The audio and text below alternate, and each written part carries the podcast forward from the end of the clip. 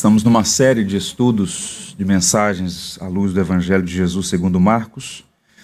Hoje leremos os versos 9 a 13 do capítulo 1. O batismo e a tentação de Jesus é o tema da mensagem, à luz de Marcos, capítulo 1, versos 9 a 13. Diz assim: a viva e eficaz palavra de Deus.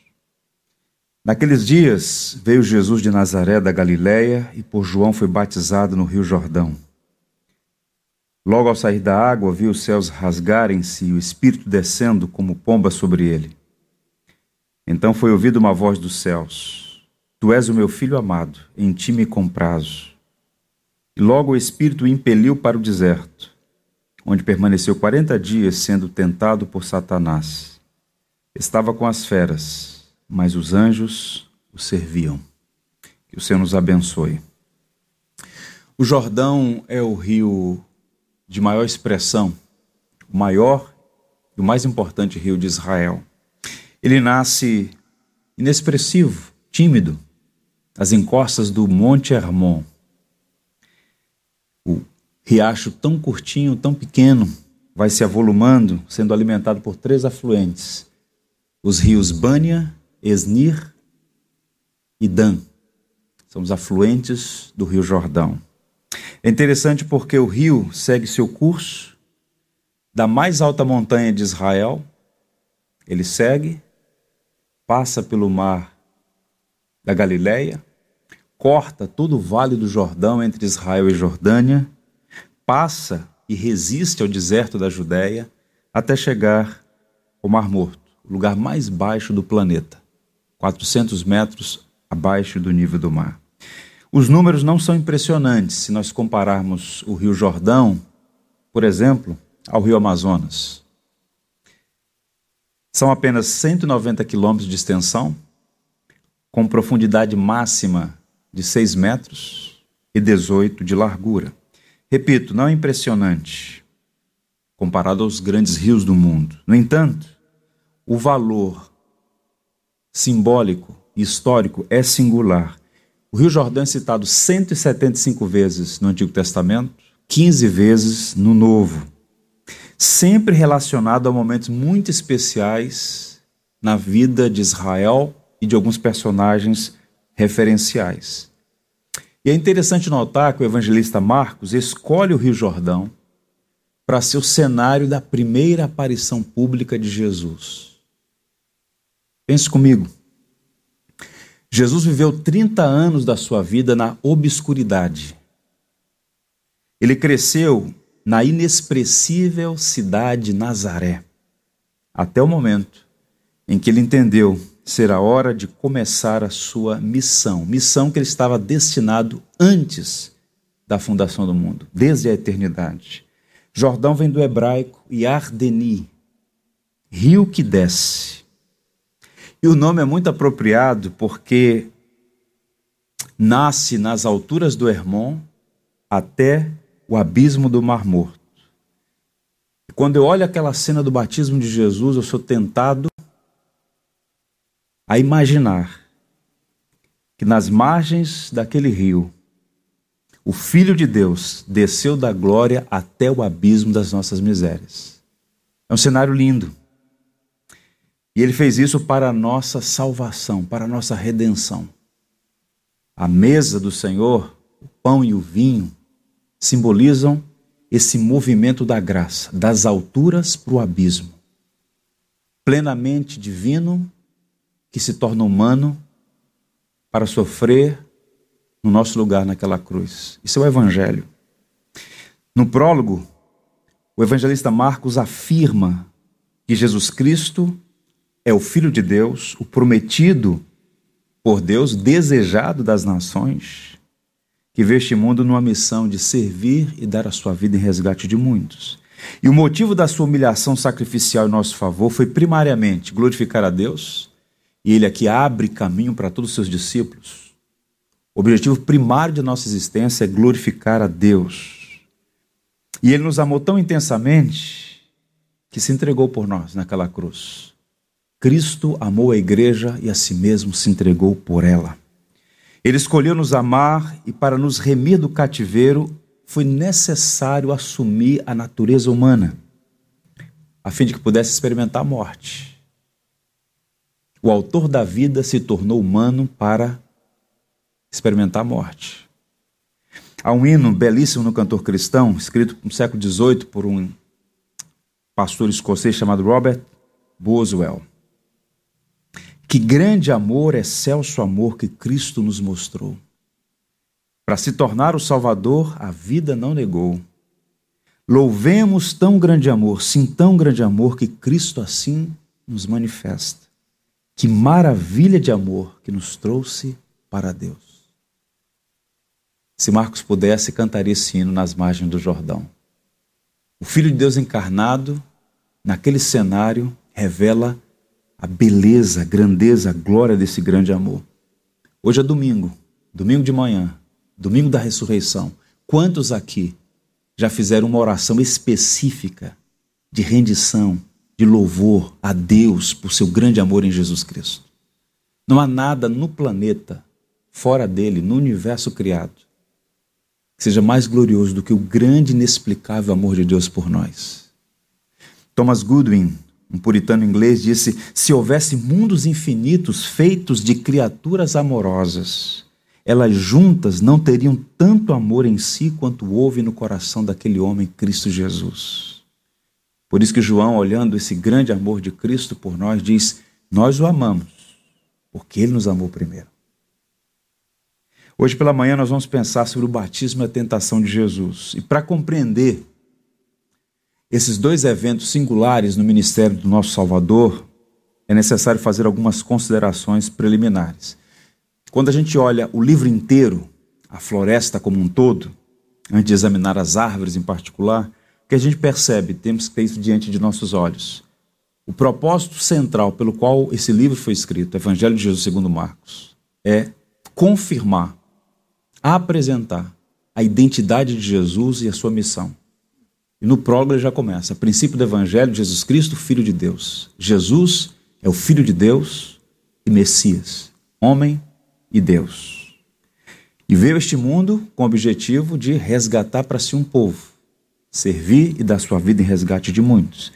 E Marcos escreve para uma audiência romana. A maioria dos cristãos para os quais Marcos se dirige é constituído de cristãos gentílicos, possivelmente, possivelmente em Roma, no contexto de perseguição estatal. Então, Marcos quer encorajá-los a permanecer no Evangelho, sendo alimentados por essa gloriosa verdade, que apesar de circunstâncias difíceis, o que é mais importante deve ocupar o primeiro lugar. Cristo nos amou e prometeu estar conosco todos os dias, conforme ele mesmo disse. É interessante porque a profecia dos arautos do Antigo Testamento e o ministério de João Batista testemunham a autenticidade de Jesus e legitimam seu ministério como Salvador. Logo no início do prólogo, Marcos cita três profetas: Moisés, Isaías e Malaquias. Todos eles afirmando, reiterando a promessa do Messias. E agora vem a figura de João Batista, o, o emissário de Deus, o mensageiro do Senhor, aquele que iria preparar o caminho do Messias, também profetizado. E esses testemunhos todos afirmam: Jesus Cristo é o Filho de Deus, o Cristo, o Messias. Portanto, o batismo e a tentação de Jesus são eventos preparatórios que formam, eu diria, dois pilares dessa propositura de legitimidade para provar que Jesus Cristo é Filho de Deus, o Cristo, o Salvador. No início do seu ministério, dois eventos acontecem como bases a partir das quais ele começa o seu trabalho público. O credenciamento público vem através do batismo, que corrobora as testemunhas. E a preparação espiritual é testada na vitória sobre Satanás, o tentador é vencido no deserto. Eu queria que você mantivesse sua Bíblia aberta. Nós vamos examinar Observe a partir do verso 9. Naqueles dias veio Jesus de Nazaré da Galiléia e por João foi batizado no rio Jordão. Marcos citou os fatos que passa a narrar na época em que João estava exercendo seu ministério no deserto da Judéia. A diferença de idade entre Jesus e João é de seis meses. De igual modo, João também permaneceu na obscuridade por um longo período Eu disse inclusive aos irmãos que há em João um mistério interessante. Ele se preparou 30 anos para exercer um ministério de seis meses. Hoje há pregadores que querem se preparar seis meses para trabalhar 30 anos. Há uma inversão.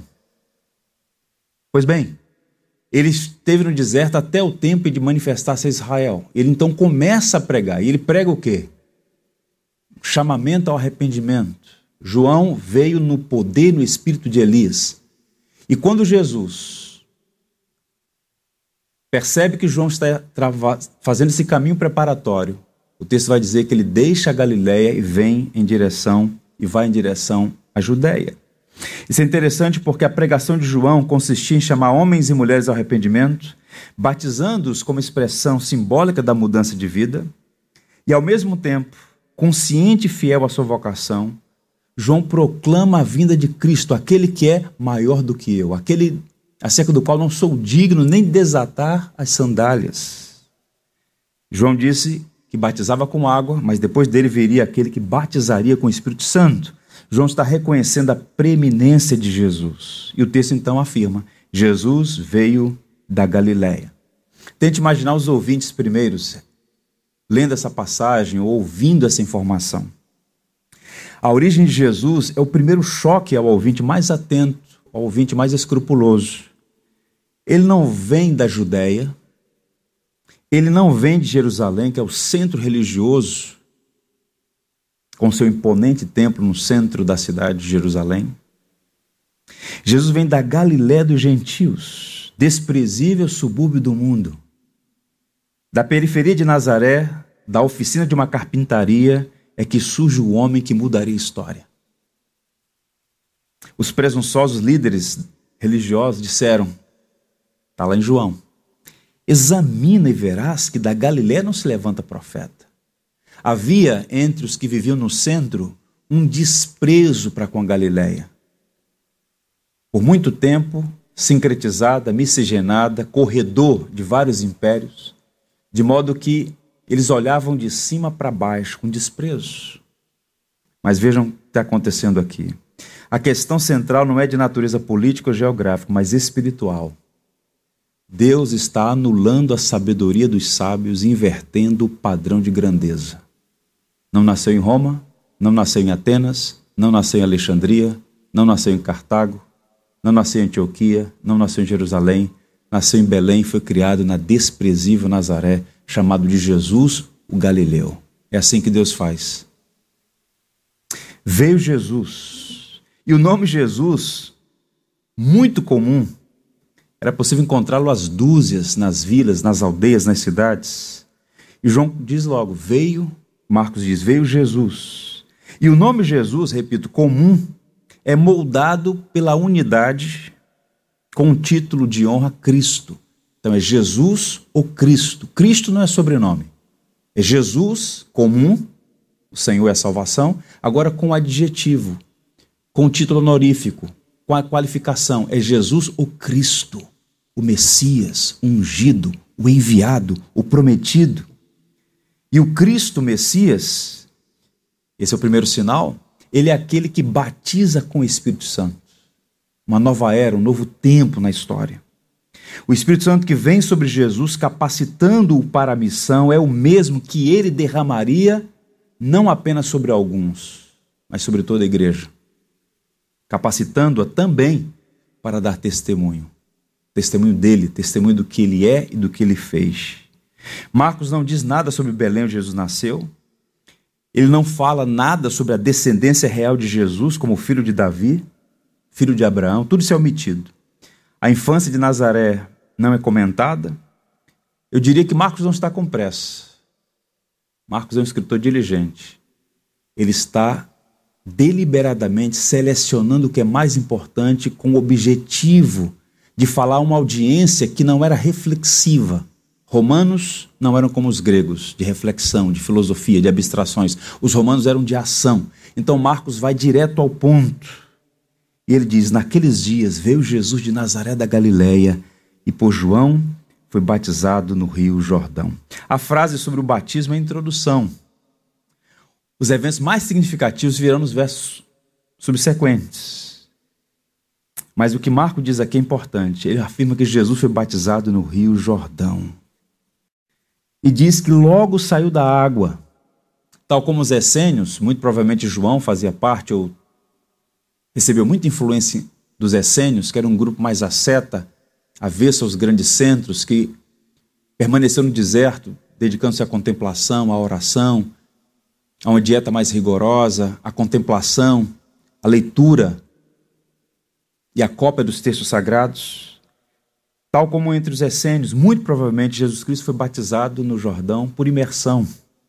Marcos vai direto ao ponto na dinâmica do evangelho. Os essênios faziam isso antes das refeições. Eles não apenas lavavam as mãos como os fariseus, eles mergulhavam como um símbolo de purificação. Lá está João, influenciado pelos essênios, batizando Jesus nas margens do Jordão.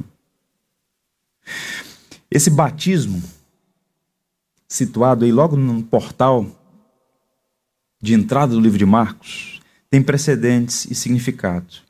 Se você olhar o Antigo Testamento, vai perceber que a água ocupa um lugar importante na teologia do Antigo Testamento. Por que razão? O lavamento simbólico e a purificação estavam entretecidos na mesma textura dos rituais judaicos. Os fariseus faziam abluções nas entradas das sinagogas, havia jarros de água à entrada das sinagogas, à entrada do templo.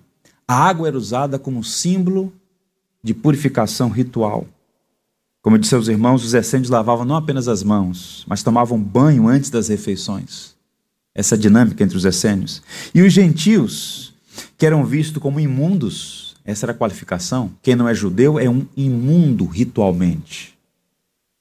E carente de purificação por não cumprir a lei, quando se convertiam à fé judaica, tornando-se prosélitos, precisavam se submeter a três coisas isso, por exemplo, aconteceu com Cornélio, primeiro gentil a converter-se à fé cristã.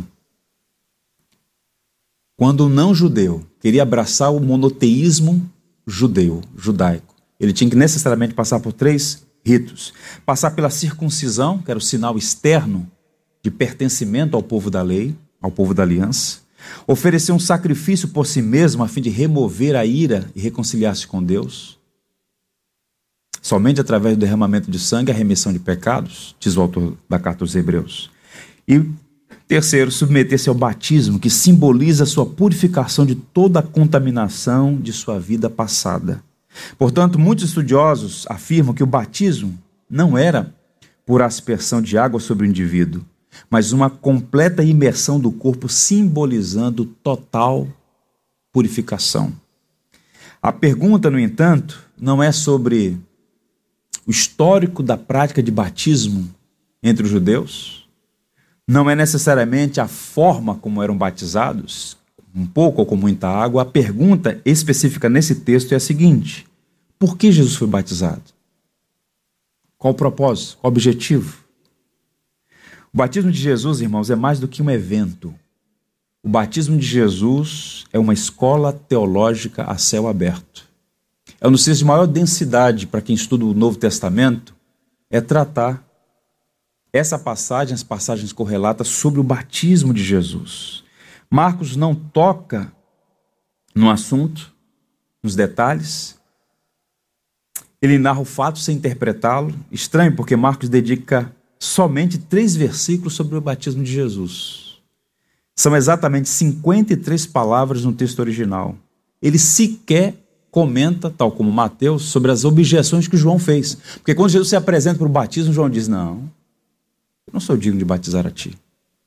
Eu é que devo ser por ti batizado. E Jesus dá uma resposta a ele, importante, que nós vamos estudar. A relevância não é proporcional ao tamanho do texto. O texto é relevante, embora curto.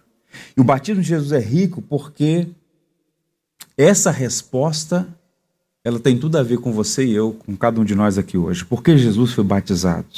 E considerando que o ministério de João Batista consistia em batizar pecadores arrependidos, é estranho que Jesus tenha se submetido ao batismo. Deixa eu ler para vocês a narrativa complementar de Mateus, que escreveu depois de Marcos.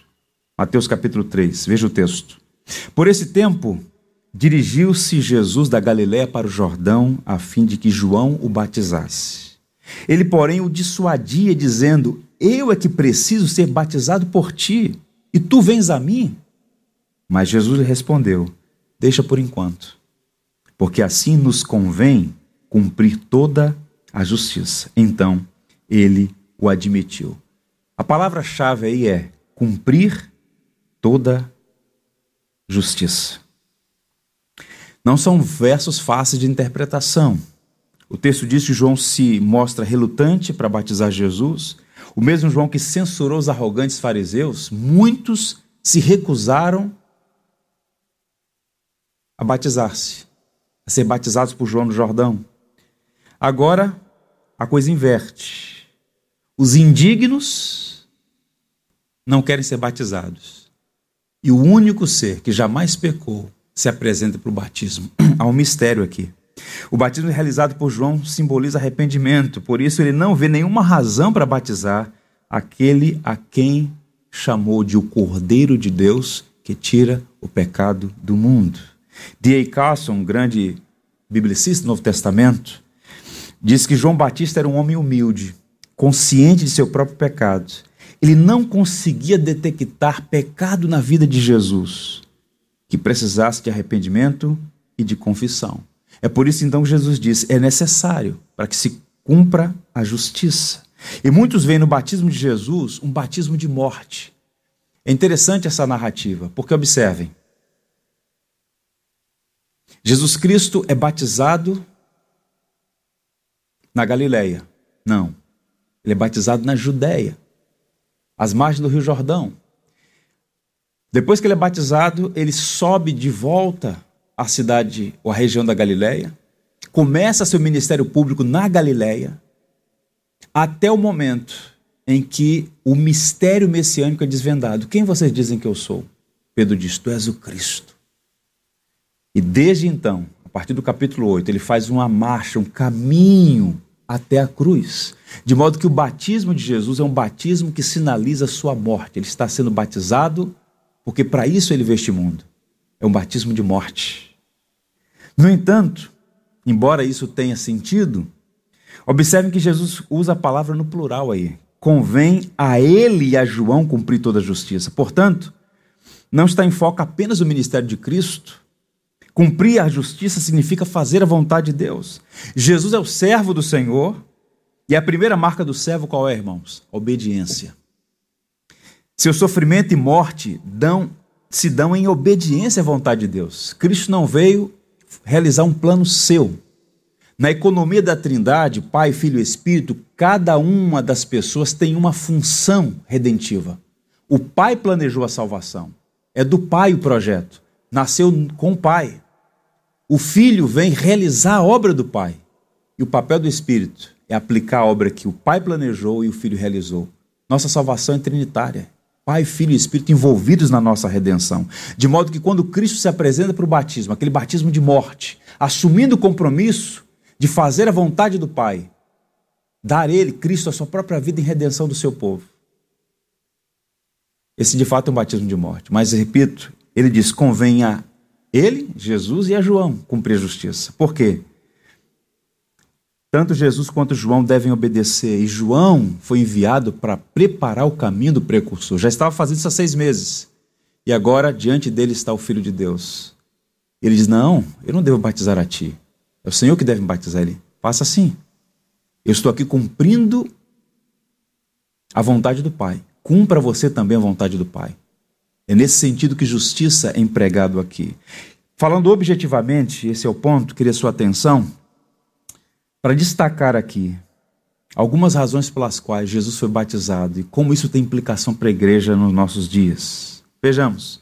Primeiro, a decisão de cumprir a missão.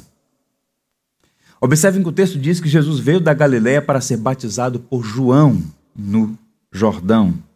O texto diz: Por esse tempo dirigiu-se Jesus da Galiléia para o Jordão, a fim de que João o batizasse. É o texto de Mateus complementar ao texto de Marcos. Portanto, o batismo de Jesus não foi uma decisão de seus pais, nem tampouco João foi quem persuadiu Jesus a ser batizado. O batismo de Jesus é uma decisão pessoal. Isso tem uma implicação para nós, batistas, que desde o século XVII, para ser específico, desde 1633, batizamos apenas adultos que publicamente podem professar a sua fé e batizamos por imersão, por entender que esta é a forma mais adequada e de maior valor simbólico. Portanto, tente imaginar comigo. Por 30 anos na Galileia, especialmente em Nazaré, vivendo com a sua família ali, uma vida simples, comum, como a maioria dos galileus, pessoas simples, economicamente empobrecidas, alvos de todo tipo de injustiça. E Jesus, conhecido como filho de Maria e filho de José o carpinteiro, com quem muito provavelmente aprendeu a profissão de carpinteiro, inclusive Marcos o reputa como Jesus, o carpinteiro. Todos sabiam os nomes deles. Era uma cidade pequena. Sabiam os nomes dos seus pais. José é o pai legal de Jesus. Todos sabiam o nome dos seus irmãos. Quando eles aparecem em Cafarnaum para buscar a Jesus, está aí fora teus irmãos e tuas irmãs e cita nominalmente alguns deles. Nada mais sabemos sobre a infância e juventude de Jesus. Já parou pensar nisso? Há um gap aí, há uma lacuna entre 30 anos de obscuridade e o ministério público que começa com esse credenciamento através do batismo. O ministério de João Batista foi o sinal que a hora havia chegado. O momento de apresentar-se para cumprir a missão era aquele. Então Jesus faz uma marcha são 160 quilômetros do norte ao centro do país. Ele está decidido. Foi para isso que ele veio ao mundo.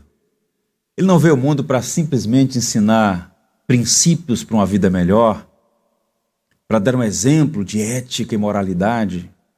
Grandes mestres na história fizeram isso. Ele nasceu para morrer.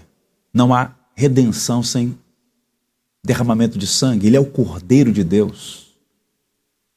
Quando Abraão perguntou a Isaac, ou melhor, quando Isaac perguntou ao seu pai, Abraão, meu pai, está aqui o fogo, está aqui o cutelo, está aqui a lenha, cadê o cordeiro?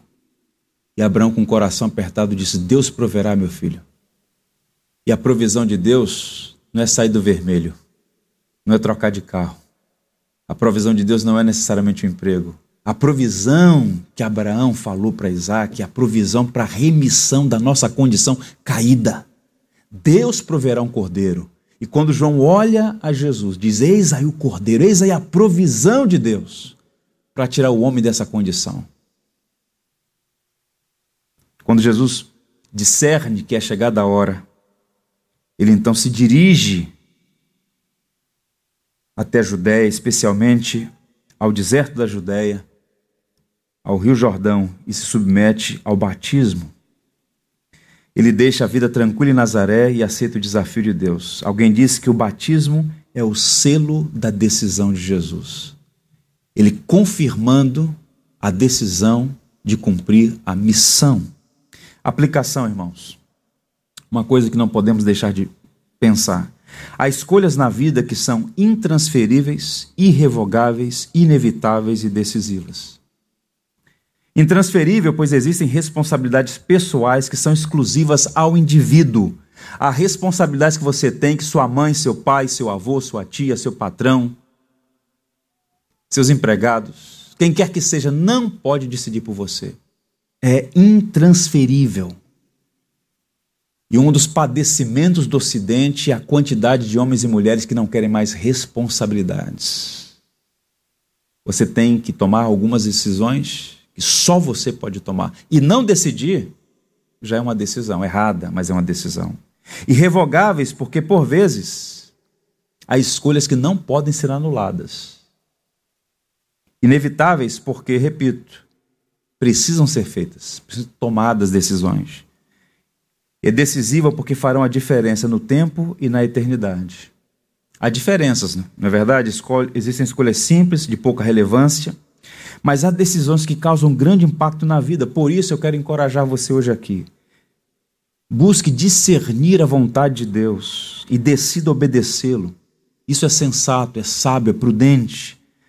Na vida de todos nós há momentos decisivos de escolhas que farão grandes e permanentes mudanças, e há sinais de que a hora chegou de decidir. Todos nós temos esses marcos referenciais. momentos em que fizemos algumas escolhas que foram decisivas na nossa jornada. Precisamos, portanto, ter sabedoria, prudência, coragem, fé, paciência, perseverança. Jesus decidiu, escolheu assumir aquela cruz no seu lugar, no meu lugar. E o batismo é o selo da sua decisão. É um batismo de morte. É um batismo em que ele assume a sua vocação como redentor. O segundo elemento, a identificação com o propósito da missão. Com as pessoas que seriam alvos, objeto da sua obra redentiva. Jesus é o Filho de Deus que se tornou um ser humano, ele é, na linguagem de João, o Verbo que se fez carne, assumiu a nossa natureza, se identificou conosco para nos redimir.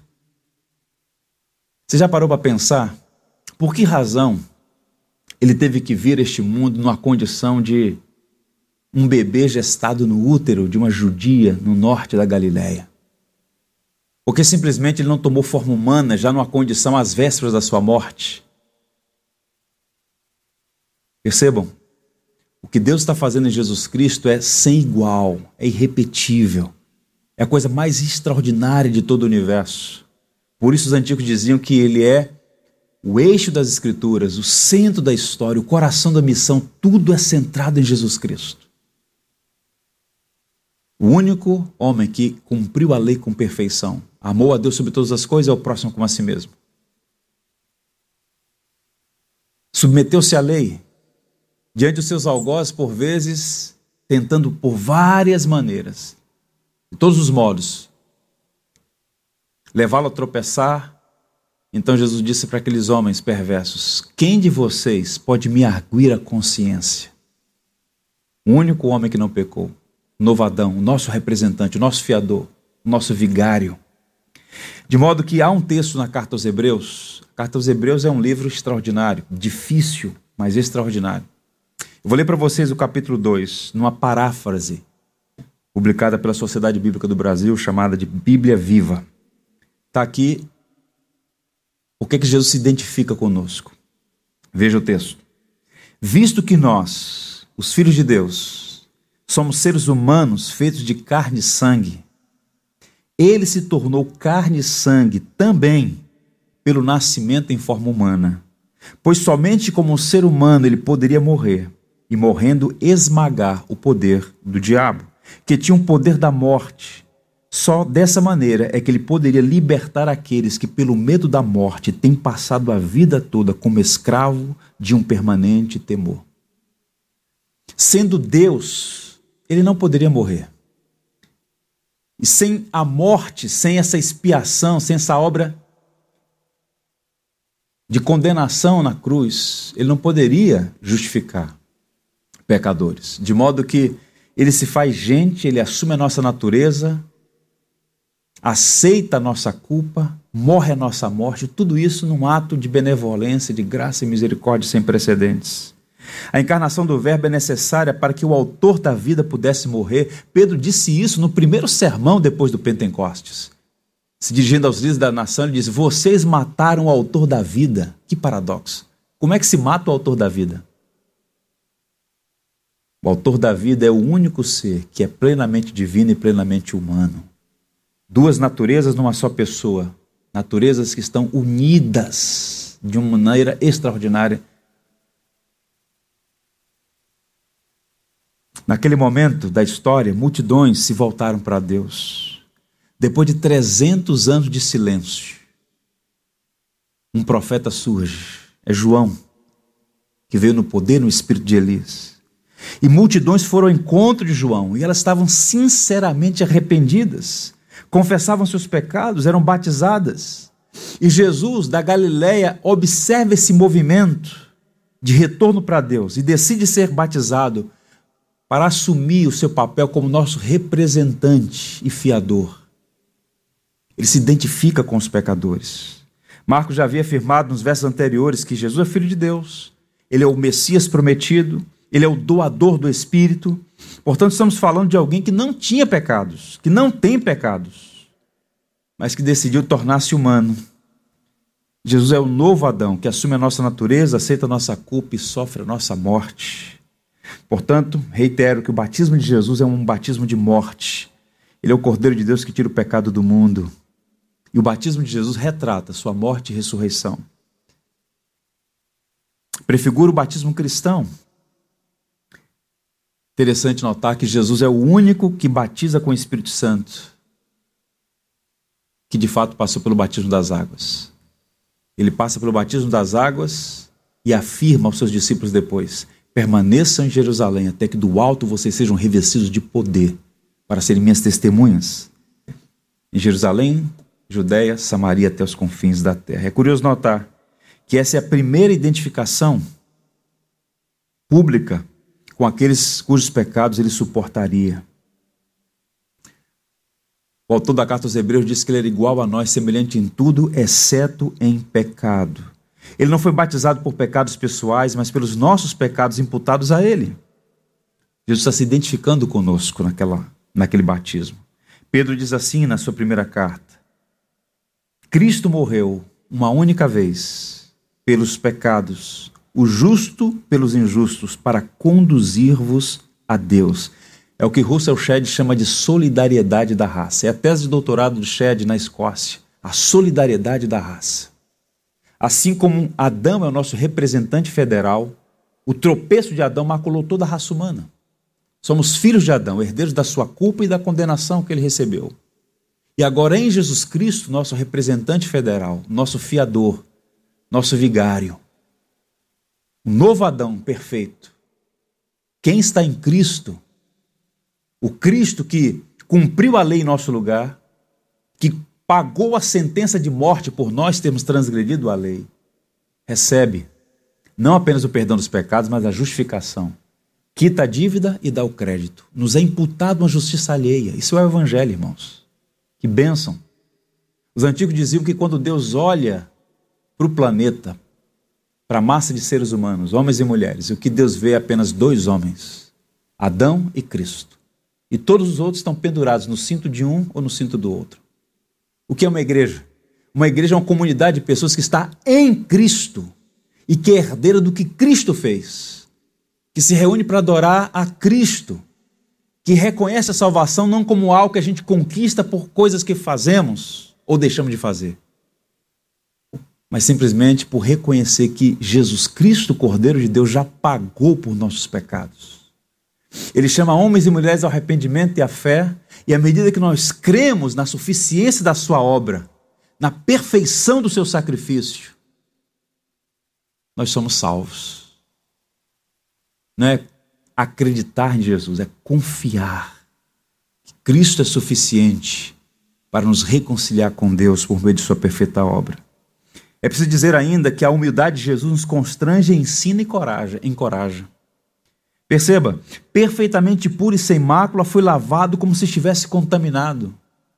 Numa época em que as pessoas querem ser o que não são, no mundo das aparências, Cristo sendo o único santo, o único inculpável, o único imaculável, se dispõe a receber o batismo de arrependimento.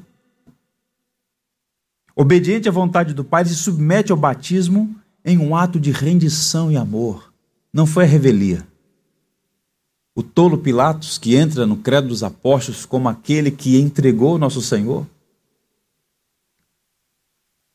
morto e crucificado sob Pôncio Pilatos ali no pretório em Jerusalém, Pilatos então tenta persuadir a Jesus: Homem, abre a tua boca e faz defesa de ti. Eu tenho poder para soltar ou condenar. E então, pela primeira vez, Jesus abre a boca. O cordeiro imaculado, o cordeiro mudo, a ovelha muda, abre a boca e diz: Nenhum poder teria sobre mim se do céu não te fosse dado. Ninguém tira a minha vida, eu voluntariamente a dou.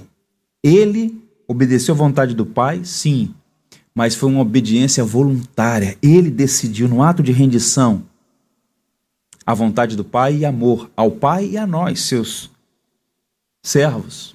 E movido por amor, ele não teve vergonha de se associar com os pecadores. A gente vive na cultura agora chamada de cancelamento.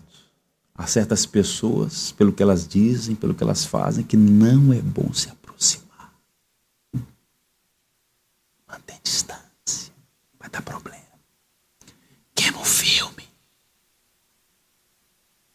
Agora tente imaginar comigo.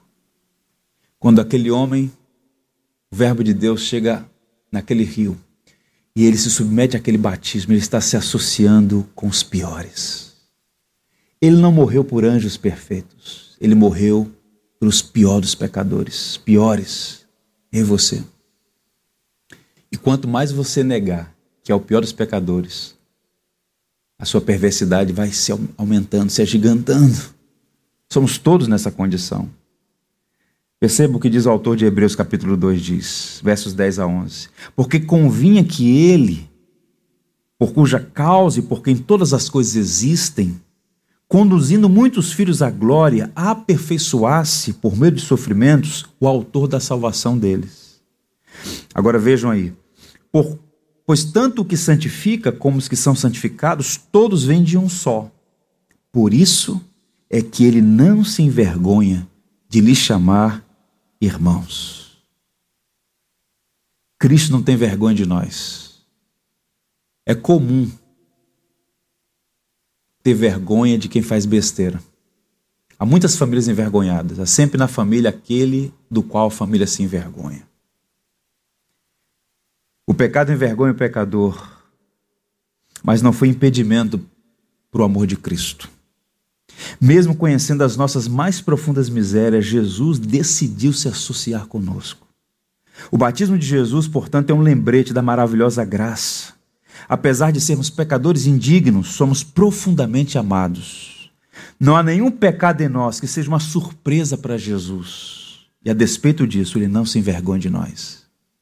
Há coisas em você que talvez sejam uma surpresa para sua esposa, para o seu esposo, para os seus pais, para os seus filhos. Há áreas cegas em nossa vida, ocultas, algumas escondidas, veladas, trancadas a sete chaves. Tudo isso está diante de Cristo. E a despeito disso, ele não tem vergonha de você. Ele decidiu amar você apesar de você. Isso constrange. Então, quando a igreja se reúne para cantar, não é uma atividade protocolar. Não é mais uma reunião dominical. É a congregação dos remidos dizendo: Bendito amor, glorioso amor, a Ele a honra, a glória e o louvor por toda a eternidade. Viver por Ele, para Ele. Por isso, encantado com o Evangelho, Paulo dizia: viver é Cristo, morrer é lucro. Está com o Senhor. O Evangelho faz a diferença. Não podemos permitir que seja reduzido a um código de leizinhas para uma vida mais confortável, como várias teologias danosas têm perturbado o Brasil de norte a sul. Portanto, nas águas do Jordão, ele não se identificou com perfeitos anjos do céu, mas com os piores pecadores da terra. Isso inclui eu e você. William Lane diz assim: ele se associa aos pecadores e se classifica nas fileiras dos culpados, não para encontrar a salvação para si mesmo, não por causa de sua própria culpa ou em fuga à ira que se aproxima, mas porque ele é um com a igreja e o portador da misericórdia divina. Que maravilha! Glória a Deus por isso. Um terceiro elemento, vamos chamar de credenciamento público para a missão. Ele decidiu cumprir a missão, ele se apresentou para ser batizado, como sinal de sua identificação com o ser humano. Agora, o batismo de Jesus é a forma de publicamente ele receber esse credenciamento, esse ofício, essa unção, uma unção para a morte. A aprovação pública de seu mandato missional é o que está em foco aqui. Tente imaginar. 30 anos em Nazaré, 30 anos na Galileia. Há uma cortina espessa. Não sabemos nada sobre a infância de Jesus. 30 anos de obscuridade. Na verdade, há apenas uma informação. É como se o autor, Deus permitisse em sua providência, levantar a, a cortina e dar uma olhada somente do nascimento até o ministério público, só há um vislumbre desses 30 anos. quando ele está em Jerusalém com seus pais na festa aos 12 anos, ensinando aos doutores. Para muitos teólogos, na história do cristianismo, ali é o momento em que, aos 12 anos de idade, Jesus tem a consciência messiânica. Ele tem o um entendimento de que a sua vocação é redimir, é salvar por meio do seu sacrifício na cruz. Mas por 30 anos na obscuridade. Então ele decide vir, ele se identifica com os pecadores, e agora no seu batismo há um credenciamento público. Observe os versos 10 a 11 que falam mais detidamente sobre o batismo. Logo ao sair da água, viu os céus rasgarem-se e o Espírito descendo como pomba sobre ele. Então foi ouvida uma voz dos céus: Tu és o meu filho amado, em ti me comprazo. Os eventos relacionados ao batismo de Jesus indicam que foi algo muito singular. Repito, batismos havia. Existiam muitos batismos no decurso da história, mais recente sobretudo, mas aquele foi sem igual, singular, irrepetível. Há três acontecimentos dentro do cenário geral. Os céus se rasgaram, o Espírito desce sobre Jesus em forma de uma pomba e é ouvido uma voz do céu, um testemunho, confirmando a filiação e reiterando o amor do Pai para com o Filho. O significado cósmico do evento é indicado por essa visão dos céus se abrindo, pelo Espírito descendo e pelo testemunho da voz do céu. E esses versos, uma vez examinados adequadamente, apontam para o caráter especial do batismo. Repito, trata-se de um credenciamento de uma unção pública para o ofício de Salvador. Primeira coisa que se destaca aí, viu os céus rasgarem-se. Já parou para pensar por que, que Marcos registra isso? Marcos ainda é mais enfático. Mateus e Lucas diz que os céus abriram-se. Marcos diz que rasgaram-se os céus. Na tradição judaica, de acordo com os rabis, os céus abertos eram um sinal do favor de Deus e sua disposição para falar com o homem. Os judeus acreditavam que os céus existiam como uma espécie de camadas sobrepostas que o homem jamais podia acessar. Por isso a linguagem, primeiro céu, segundo céu, terceiro céu. Camadas sobrepostas. Inacessível aos filhos de Adão. Havia momentos em que os céus se abriam e Deus falava, mas eles estavam tão longe que o máximo que podiam ouvir eram ecos.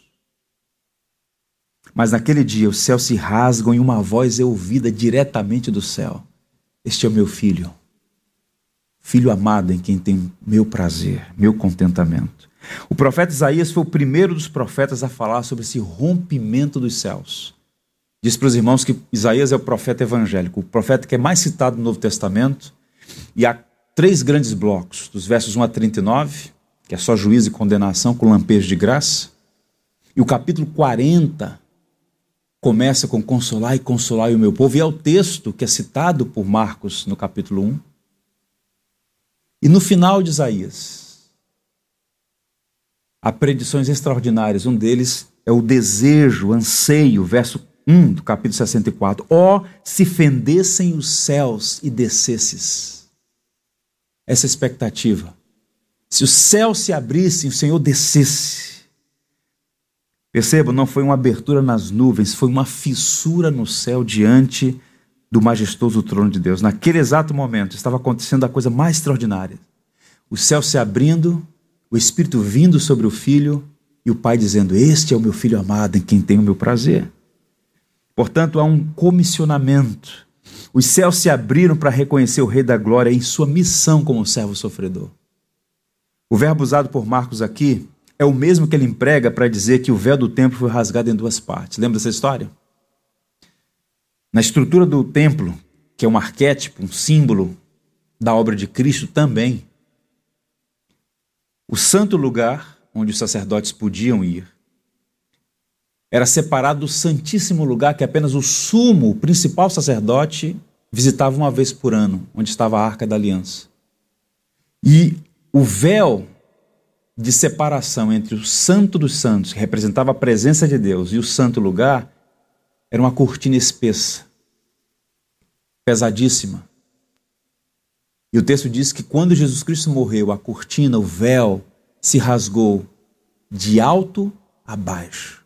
É o mesmo texto aqui: os céus se rasgaram, o véu se rasgou.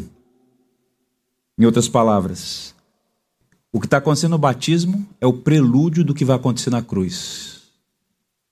A separação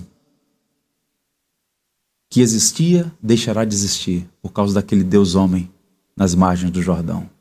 Glória a Deus por isso. Triste saber que, embora os céus estejam abertos para receber a muitos, há muitos que não estão com os corações abertos para os céus. A marca de um salvo é anelo, desejo por Deus. Se você não tem isso, se não há afeição, duas coisas. Primeiro,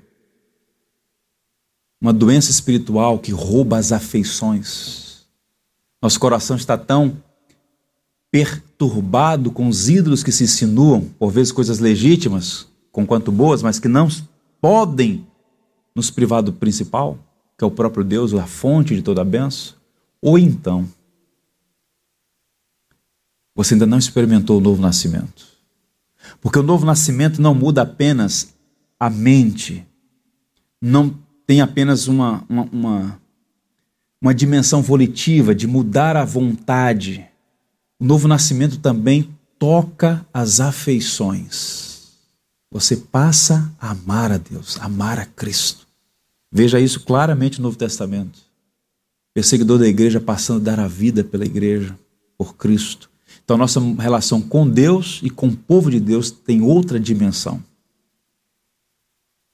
Então, devemos orar para que as pessoas vejam que os céus foram abertos na pessoa de Cristo e agora elas também abram o coração para receber o Cristo que abriu os céus. E o texto diz que o Espírito veio descendo como pomba sobre ele. É interessante porque aqui é um jogo de palavras. Marcos está fazendo isso o tempo todo nesses primeiros versos do seu livro. O princípio do evangelho é o começo de uma nova criação. Ele começa, princípio do evangelho. A mesma palavra de Gênesis 1. No princípio criou Deus os céus e a terra.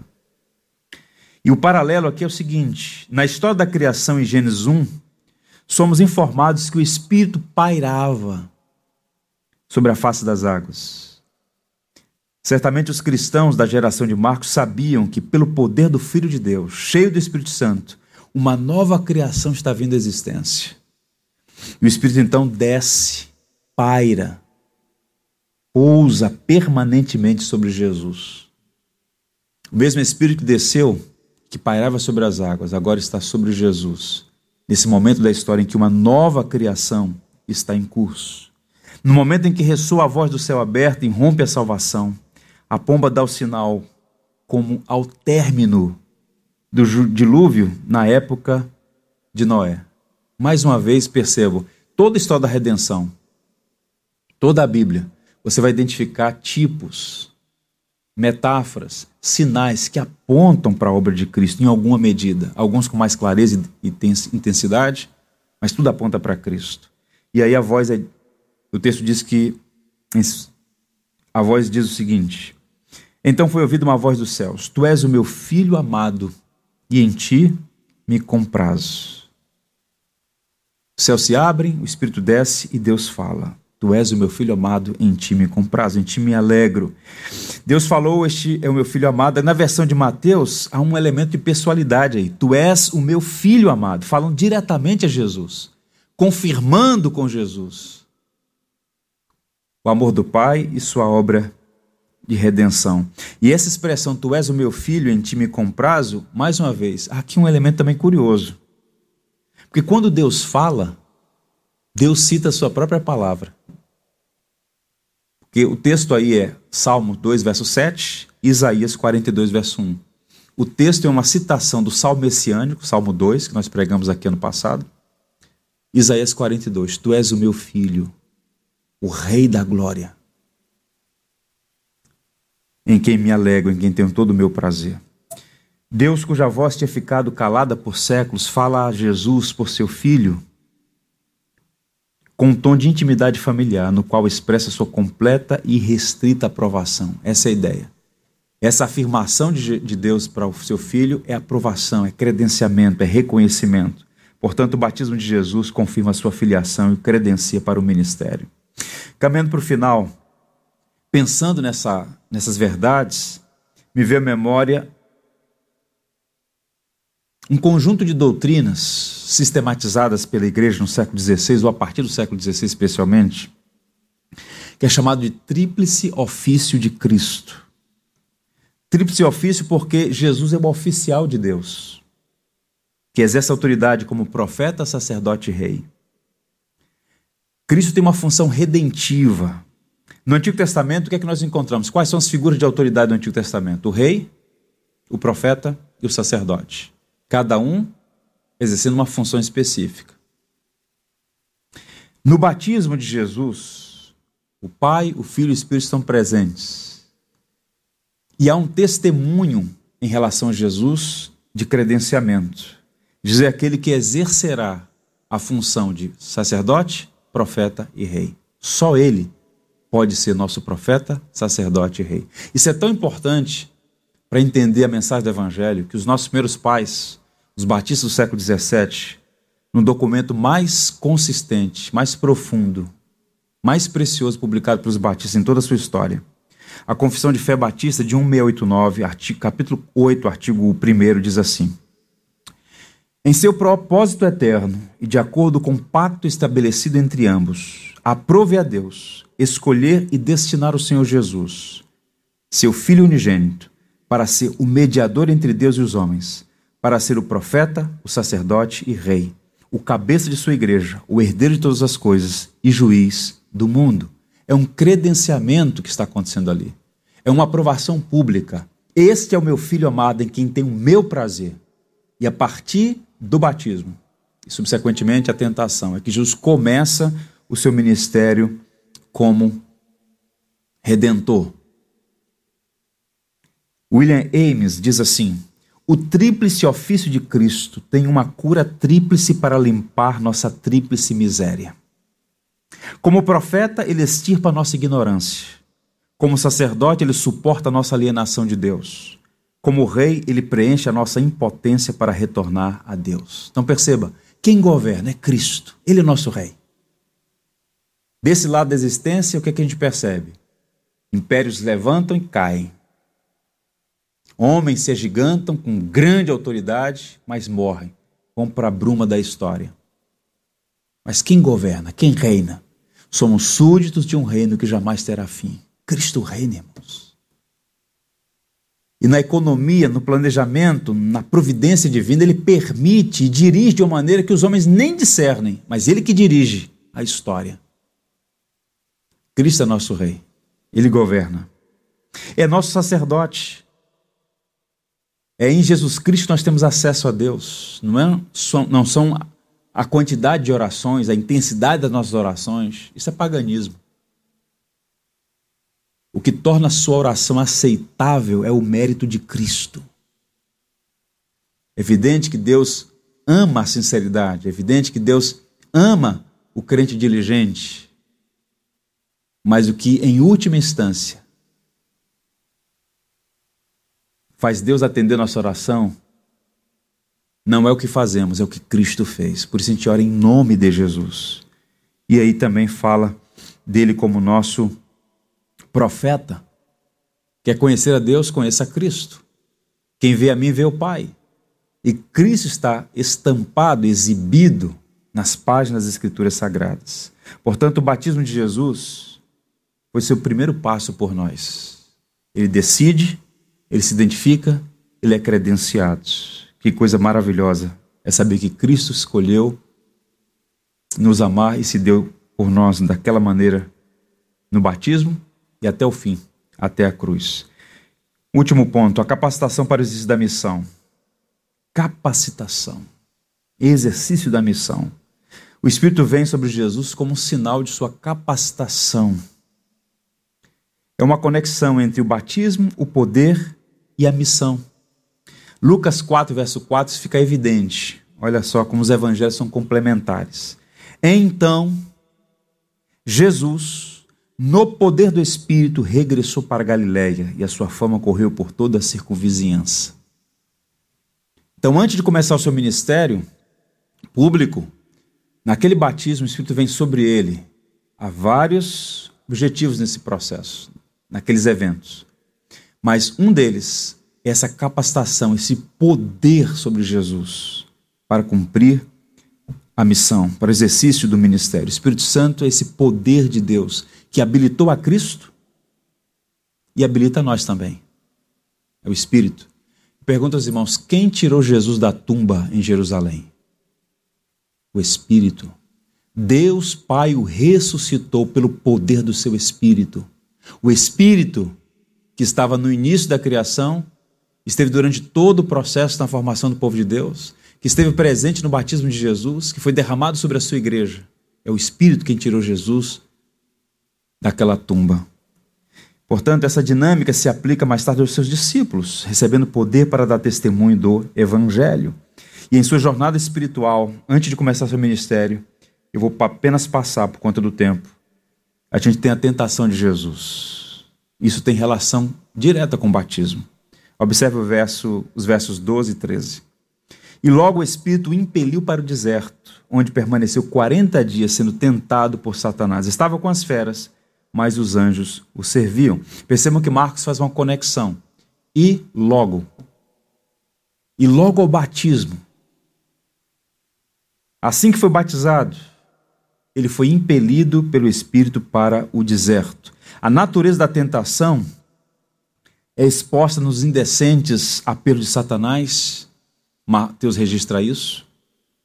Lucas também faz o registro, mas é interessante porque Marcos é lacônico aqui. Simplesmente diz que ele foi para o deserto, impelido pelo Espírito, estava com as feras, mas os anjos o serviam.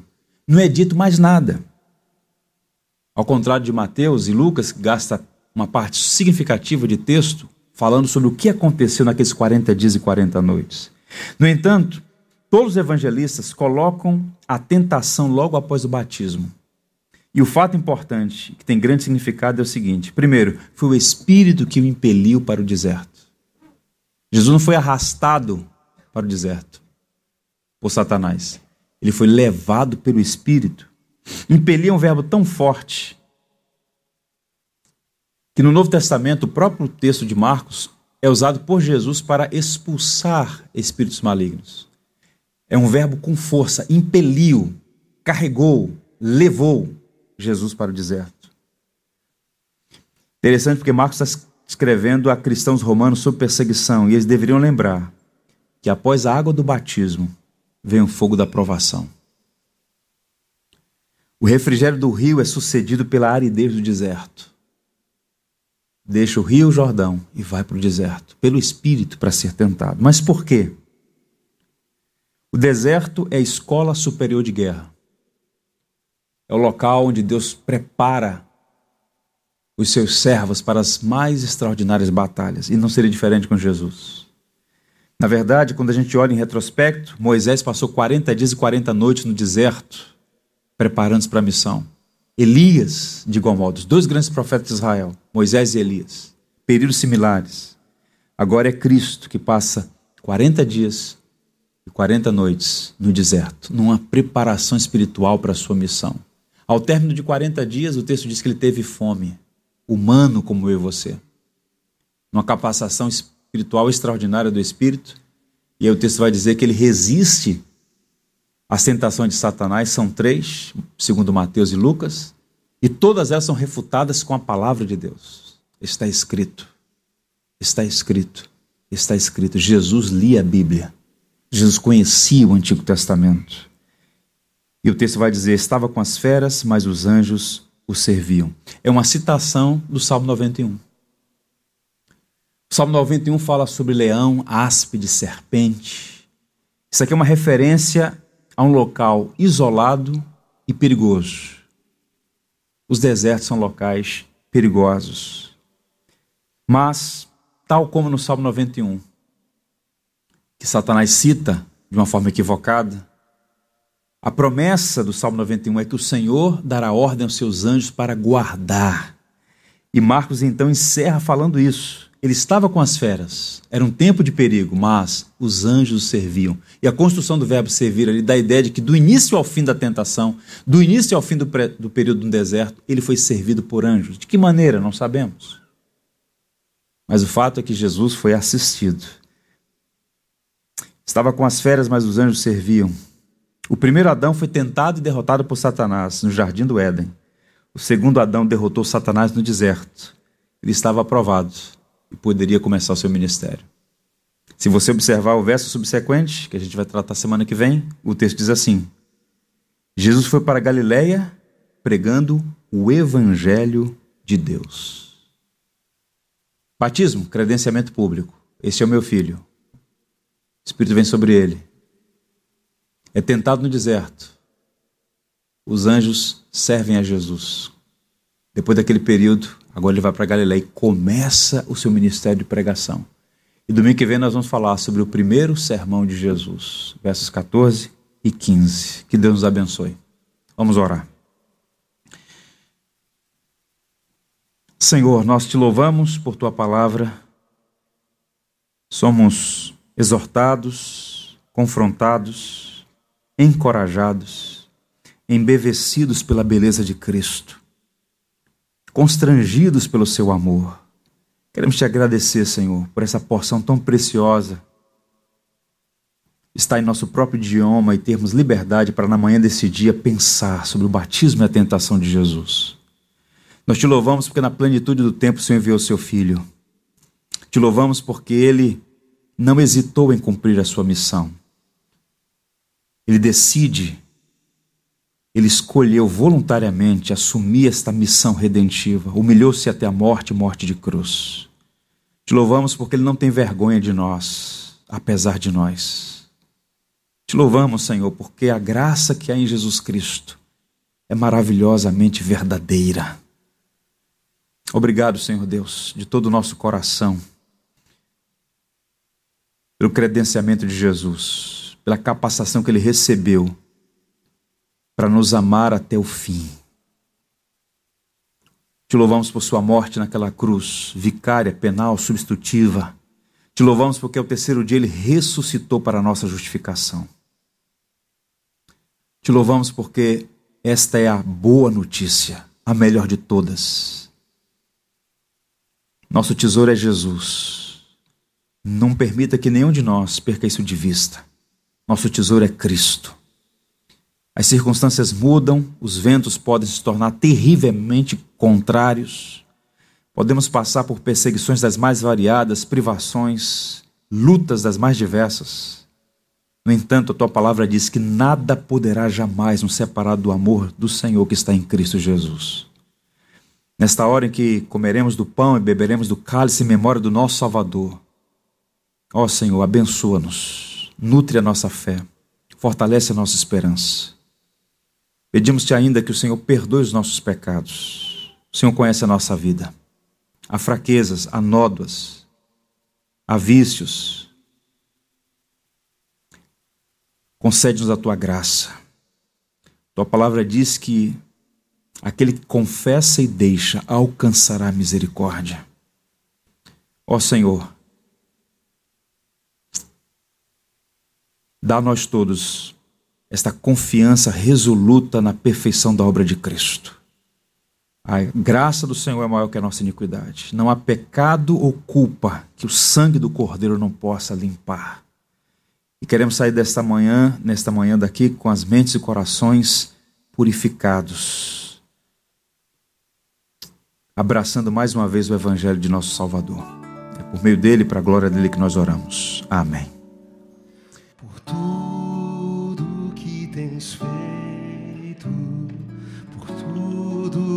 Vais fazer, por tuas promessas e tudo que és. Eu quero te agradecer com todo o meu ser. Te agradeço,